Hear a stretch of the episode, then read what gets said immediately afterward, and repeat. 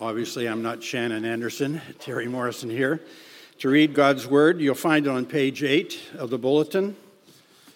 Please join me as I ask the Lord's presence and illumination. Father God, as you showed up in person to Abraham and brought the light of your promise to him again, show up in your fullness as much as we can handle in this room, in our hearts and minds, and especially in Pastor Mike as he opens your word. We pray for your light to be in this room, in us, and in our ministries. We pray in Jesus' name. Amen. This is from uh, Genesis 18, verses 16 through 33. Then the men set out from there, and they looked toward Sodom. And Abraham went with them to set them on their way. The Lord said, Shall I hide from Abraham what I'm about to do, seeing that Abraham shall become a great and mighty nation, and all the nations of the earth shall be blessed in him? No, for I have chosen him, that he may charge his children and his household after him to keep the way of the Lord by doing righteousness and justice, so that the Lord may bring about for Abraham what he has promised him. Then the Lord said, how great is the outcry against Sodom and Gomorrah, and how very grave their sin. I must go down and see whether they have done altogether according to the outcry that has come to me, and if not, I will know. So the men turned from there and went toward Sodom, while Abraham remained standing before the Lord. Then Abraham came near and said, Will you indeed sweep away the righteous with the wicked? Suppose there are 50 righteous within the city. Will you then sweep away the place and not forgive it for the 50 righteous who are in it? Far be it from you to do such a thing, to slay the righteous with the wicked, so that the righteous fare as the wicked. Far be that from you. Shall not the judge of all the earth do what is just? And the Lord said, If I find Sodom 50 righteous in the city, I will forgive the whole place for their sake. Abraham answered, Let me take it upon myself to speak to the Lord, I who am but dust and ashes. Suppose five of the fifty righteous are lacking. Will you destroy the whole city for lack of five? And he said, I will not destroy it if I find forty five there. Again he spoke to him, Suppose forty are found there. He answered, For the sake of forty, I will not do it. Then he said, Oh, do not let the Lord be angry if I speak. Suppose thirty are found there. He answered, I will not do it if I find 30 there. He said, Let me take it upon myself to speak to the Lord. Suppose 20 are found there. He answered, For the sake of 20, I will not destroy it. Then he said, Oh, do not let the Lord be angry if I speak just once more. Suppose 10 are found there. He answered, For the sake of 10, I will not destroy it. And the Lord went his way when he had finished speaking to Abraham, and Abraham returned to his place. The word of the Lord.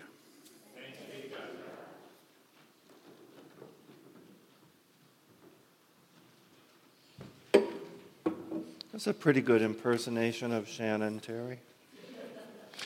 Heather is passing out copies of the manuscript, and I'll say in advance that the manuscript is not as complete as I wanted it to be. I have been through 10 days not like any other 10 days I've been through um, with a lot of big gatherings at my house and meetings with bankers and realtors and stuff that I'm just not usually doing. So, but I did get a sermon out, and I do have something to say. Just going to put this where it's not going to distract me. I want you to have my full attention, and I want to have your full attention. I want the Word of God to be our focus in this amazing passage. In this morning's passage, we see something that we haven't really seen before. We see Abraham engaging in what we would normally call intercessory prayer prayer on behalf of other people. Now, Abraham did once say to God, Oh, that Ishmael might live in your sight. But in that case, I think Abraham was really praying for his own interests. He doesn't always treat Ishmael very well. But here in the second half of Genesis 18, we see Abraham really going pretty far out on a limb to pray for other people as God threatens to judge Sodom and Gomorrah. And Abraham probably really doesn't have any understanding of what the consequences might be if he pushes God too far, but he's willing to take that risk. And I certainly want to look at the way Abraham intercedes on behalf of those two cities this morning. I think we can learn a lot from that, but I don't want to read this passage as something like a how to manual for intercessory prayer, because the passage actually gives us something much better than that. It shows us how our prayer, our intercessory prayer, can and in fact must be shaped by our understanding of God's will and by our knowledge of God's character.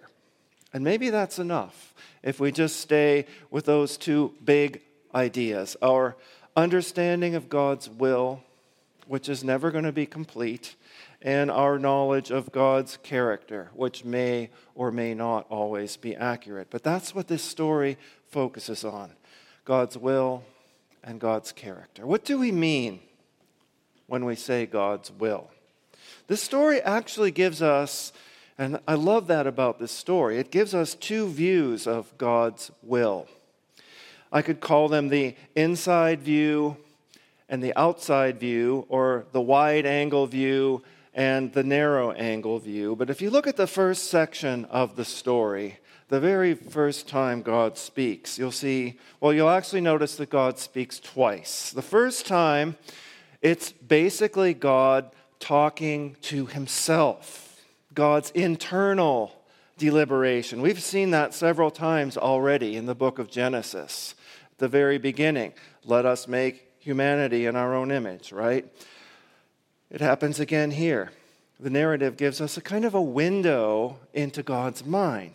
And what do we see when we look through that window? Well, we see two things. First of all, we see God deliberating about whether he will tell Abraham what he is about to do. Will God now that Abraham is God's covenant partner, will God keep Abraham in the dark? Or will God let Abraham know at least some of the things about what God is up to in the world?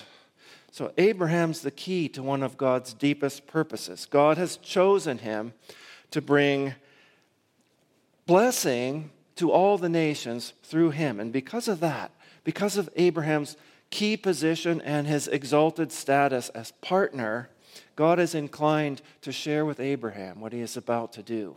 And if you think about it, we're in that situation too. I mean, that's what the Bible is God telling us what God's doing in the world. But there's something else worth paying attention to, and something that gives more depth to this picture that is emerging in the narrative. We get a deeper understanding here of why God chose Abraham. And I don't mean why so much as in what's the basis of God's choice. Was it some kind of foreseen righteousness? Theology, unfortunately, always gravitates towards those kinds of why questions. I think the better kind of why question is what's the outcome God has in mind in choosing Abraham? Or anything, anyone, I mean. What is God after? What's the result? For which God chooses people. Here's what it says in the text I have chosen him that he may charge his children and their household and his household after him to keep the way of the Lord by doing righteousness and justice so that the Lord may bring about for Abraham what he has promised him. And if you, if you know this story, you know it's leaning towards the judgment upon Sodom and Gomorrah, where there is a tragic and victim producing lack of righteousness and judgment uh, and justice among the members of the human race. It's curious, though, in this narrative, because this information that we get from God's first speech is really for us, the reader.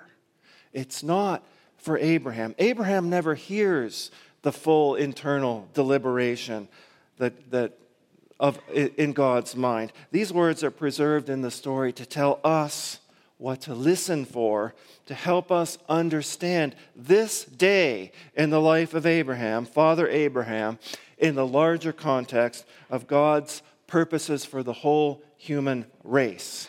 We get something like the view from 10,000 feet or 30,000 feet here. It doesn't tell us everything, of course, but it tells us more than it tells more than God tells Abraham. Abraham by contrast, let's move into the rest of the narrative.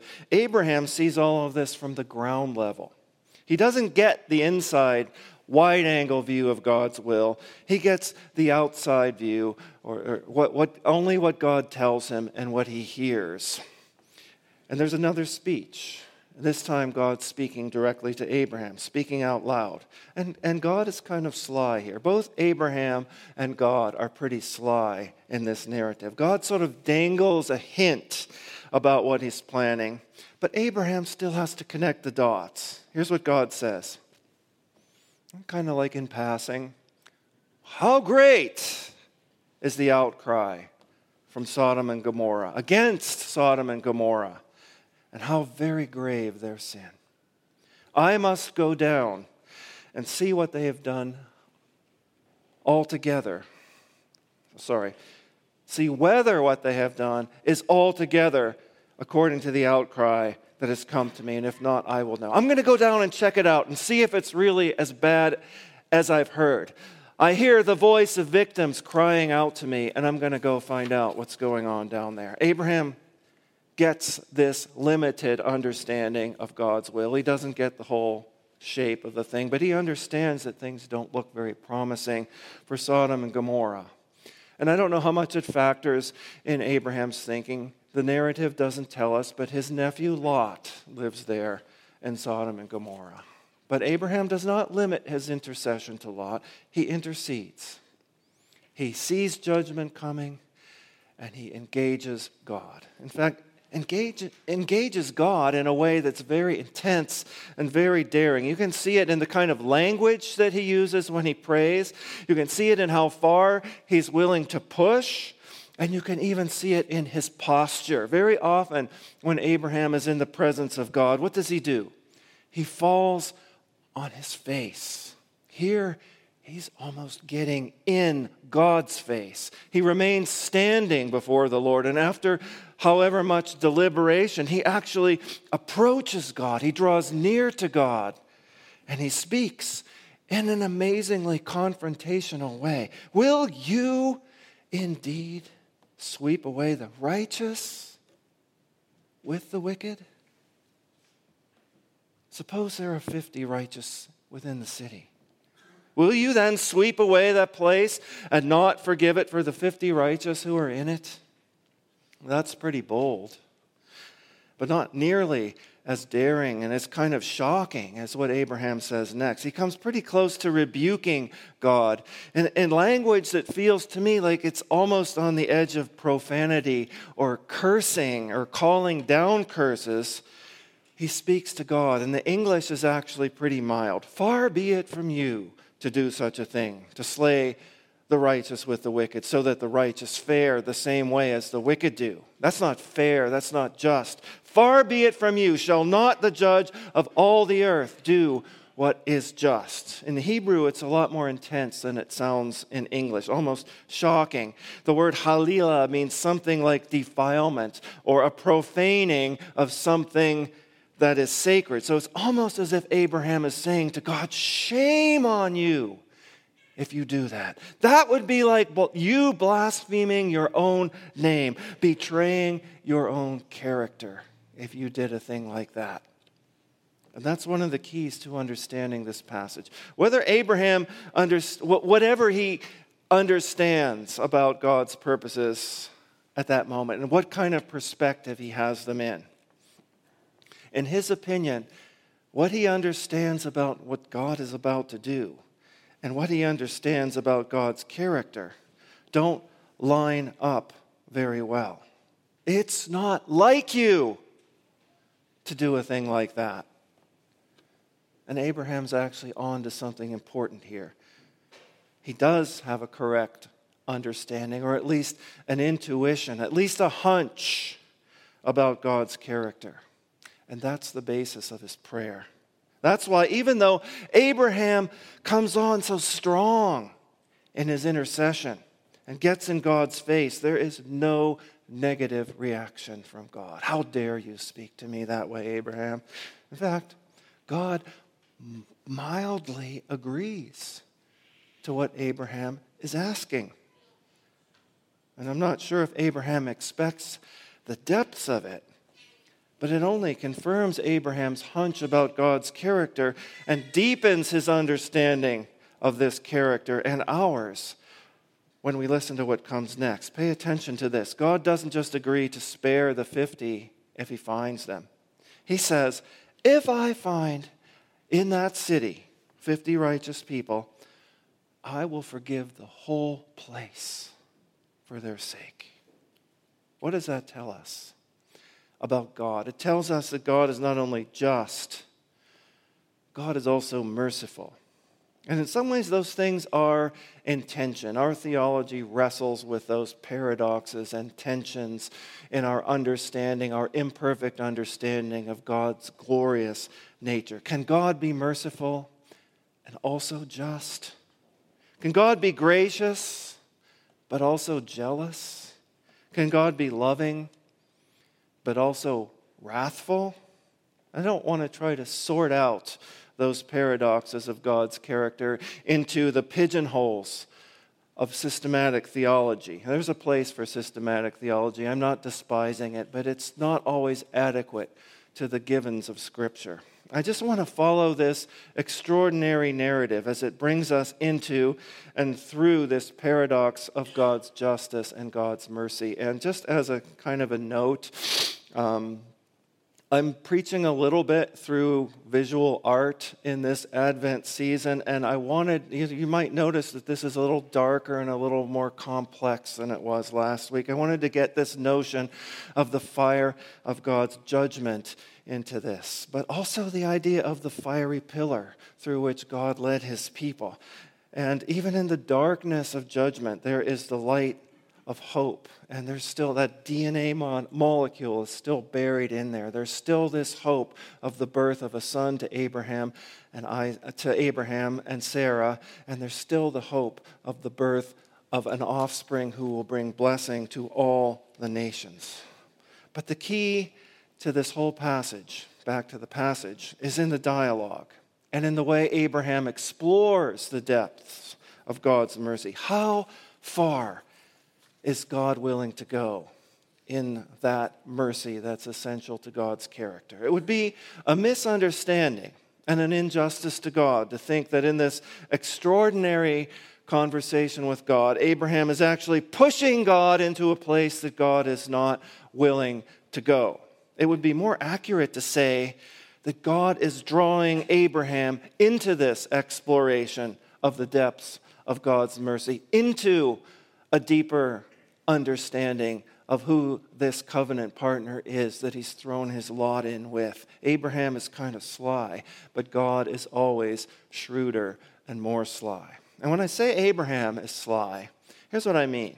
I don't know if I, I heard a few chuckles when Terry was reading, but once Abraham has established God's character, that he's just but also merciful, that God will not punish the righteous along with the wicked. In fact, God will spare a whole city full of wicked people for the sake of just a few righteous people. Once he's established that, Abraham leverages that.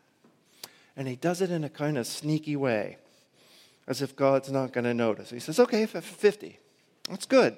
Thank you. But, but let me ask you this. Let me, let me take it upon myself to, to just speak one more time.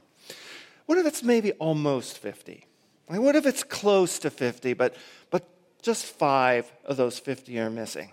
Would you really destroy that whole city because of those five people? That's kind of sneaky. Abraham is not fooling God, though. God says, okay, 45. I will not destroy it if I find 45 there. Back to Abraham. Okay, good, good. 45, thank you. Let's go with that. You said 45, right? Maybe we can think about the 40 and not the 5. What if there's only 40? For the sake of 40, I will not destroy it.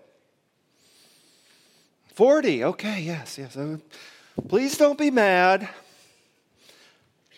But what if it's only 30? I think this is the biggest step, actually, the step from 40 to 30. Abraham's getting bolder, leaping by tens now instead of fives, taking it down to 75% or to, to 67%. He's not counting percentages. But he's pushing. And again, let's not imagine Abraham is actually taking God to a place God is unwilling to go. Abraham is discerning and learning how large God's mercy is. And Abraham, as we follow the conversation through its kind of formalized, polite, don't be mad, let me speak again, Abraham gets it all the way down to 10 perhaps the size of just one extended family, for whose sake the whole city could be spared, just like Abraham's family is a family for whose sake all the nations of the earth could be blessed. If only such a family could be found, because God says, for the sake of ten, I will not destroy it. And sadly, if you know the story, you know that the ten righteous people cannot be found in Sodom. And God even goes beyond his promise because he spares Lot and his immediate family, and they, only they, escape God's judgment because God is also merciful. But let's stay here in the narrative. The last part of this morning's narrative leaves us with, I think, one subtle clue to understanding this passage, and it's kind of just reinforcing what I've been saying. And the Lord went his way when he had finished speaking to Abraham. This was not and never was Abraham's conversation. Even when we think we're inter, when we're initiating the intercession with God, God is already always disposed to hear our prayers. And sometimes God is the one who draws us in to the prayer. And God is pleased to bring about his purposes through our prayer. So Abraham might think he's somehow cajoling God into being true to God's own nature and even pushing the envelope on God's nature a little bit. But that's not what's really going on. The truth is, God is educating Abraham further, not just about God's purposes, but about God's character, and eventually about his place in the unfolding of God's purposes. This narrative isn't really about prayer per se, it's about how prayer fits into God's purposes and is based on an understanding of God's character. But the deepest question this narrative raises is this one, I think. How far does God's mercy really extend? This narrative probes pretty far into that, but not nearly far enough. There are many ways in which the story of Abraham foreshadows the gospel, the birth of Isaac, the birth of Jesus. The horror of the sacrifice that God asks of Abraham, as we'll get to in a couple of weeks, and the horror of the sacrifice of God's own Son. But in this text, I want to focus on just one prefiguring of the gospel and of the incredible extent of God's mercy that the gospel demonstrates. By the end of today's story, we see that God is willing to spare a whole city full of wicked people for the sake of 10 righteous people. As the story goes on, we learn that there are not 10 righteous people to be found in Sodom and Gomorrah together. And in fact, as the Bible goes on, we come to understand that there are not 10 righteous people in any city, anywhere in the whole history of the world. Among the whole human race, there has only ever been one righteous person Jesus Christ. And this is the good news. This is the gospel. For the sake of that one righteous person, God is willing to spare the whole world not to excuse and give us carte blanche to keep on sinning, but to spare and to save anyone who turns to God in faith and repentance and to ask sincerely for God's mercy. And I want to ask you this question in closing What does that say about God's purposes for us? How do we fit into that wide angle view that the gospel gives us into God's intention, intentions for the human race, which we only ever understand imperfectly? But I think I can say these four things about our calling as God's covenant partners. We are called to be salt and light. I think, in other words, if we understand Scripture, for the sake of Christ's people in the world, and for the sake of the unsaved world, God is willing, a merciful God is willing to withhold judgment, to be patient with sinners, to wait and to hope and to seek the lost. We're called to be salt and light in the sense of a sort of preservative and illuminating presence in the world. Second, we're called to be intercessors. And I think Christians often fail in that spectacularly. We're very good at judging the world, condemning the world, analyzing what's wrong. And of course, we have to know. But that probably more than it does should lead us towards pleading for God to be merciful. I mean, I'll, I'll tell you a place where I struggle with this. I do not admire Donald Trump in almost any sense. But I pray for him because he's a human being. And, you know, for a, because God commands me to, and because it's the right thing to do. And I pray sincerely, not with rolling my eyes, but from my heart. And, you know, we all have people we don't admire. Um, some people probably felt the same way about Barack Obama. There are things that not to like about Barack Obama, too, and his presidency. But this is not about politics, this is about humanity. So we're called to be sincere intercessors, even to love our enemies and to pray for those who persecute us. Third, we're called to be witnesses to this mercy. I think that's beyond dispute. But prayer and mission go hand in hand.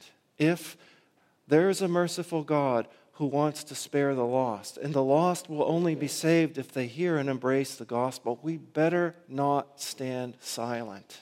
We'd better tell people about this great salvation that God has prepared in the sight of all people. That's the song of Simeon.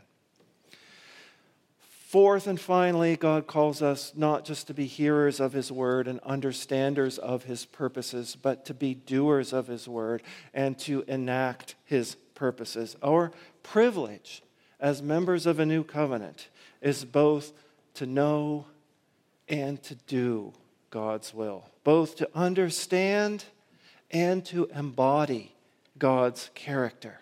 And let that understanding of God's will and God's character shape our living as well as our praying. And that is how God brings about his kingdom through us, his people. It's all there in the Great Commission. All authority in heaven and on earth has been given to me, says Jesus after his resurrection. Therefore, go and make disciples of all the nations, baptizing them in the name of the Father and the Son and the Holy Spirit and teaching them to obey everything I have commanded you. And to this, he adds this great promise of his forever Emmanuelness I am with you always to the very end of the age. This is the word of the Lord.